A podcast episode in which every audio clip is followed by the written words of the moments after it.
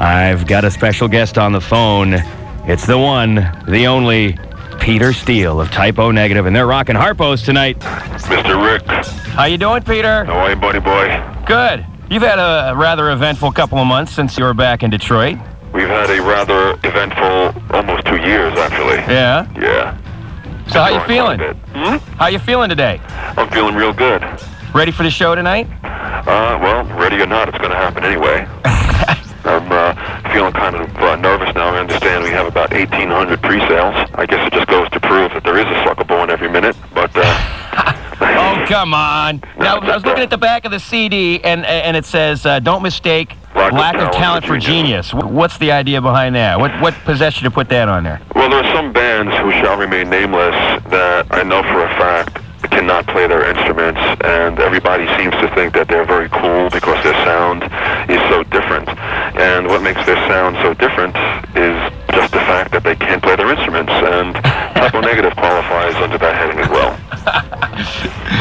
Fill me in here, educate me. How many times have you guys been able to do like a headlining gig? Um, normally, uh, when we tour, we like to do at least one headlining show per week when we have a day off from the headlining act that we're on tour with. So, I would say, you know, once or twice a week. So this will be a nice show tonight. You got a, a lot of people excited because of the Playgirl thing. A lot of the women, you know, going nuts. Yeah, well. So uh, what was that like? What was that whole experience like? Posing and doing all that. Well, uh, I did it not for the money because it was only two thousand dollars, and I did not do it for my ego because that's inflated as it is. I did it to, uh, I should say, for the exposure. No pun intended. You know, for Uh myself huh. Sure. Uh and the huh. band to hit uh, hit a whole new audience. You know, but it was cool. You know, they they treated me with uh, more respect than I deserve, and uh, I had a good time doing it and learned a couple of things uh, about makeup and about breaking cameras and tripping over wires.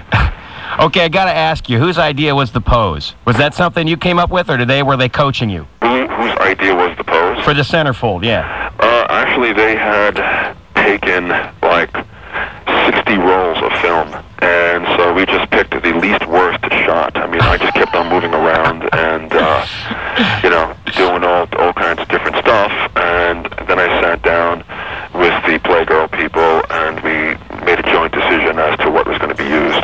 Well, very cool. Looking forward to the show tonight. Gonna get a chance to say hi and bring some winners backstage tonight, and Thank you uh, very much. and we're gonna enjoy the show, no doubt. We're looking forward. I've never had a chance to see you guys do the headlining thing, so this is gonna be a way cool experience for me because I'm looking forward to seeing you stretch out a little bit. You know. Well, I, I think that your audience should bring their bathing suits because it is already about 100 uh, degrees in this place, and I have a feeling it's going to get a lot hotter.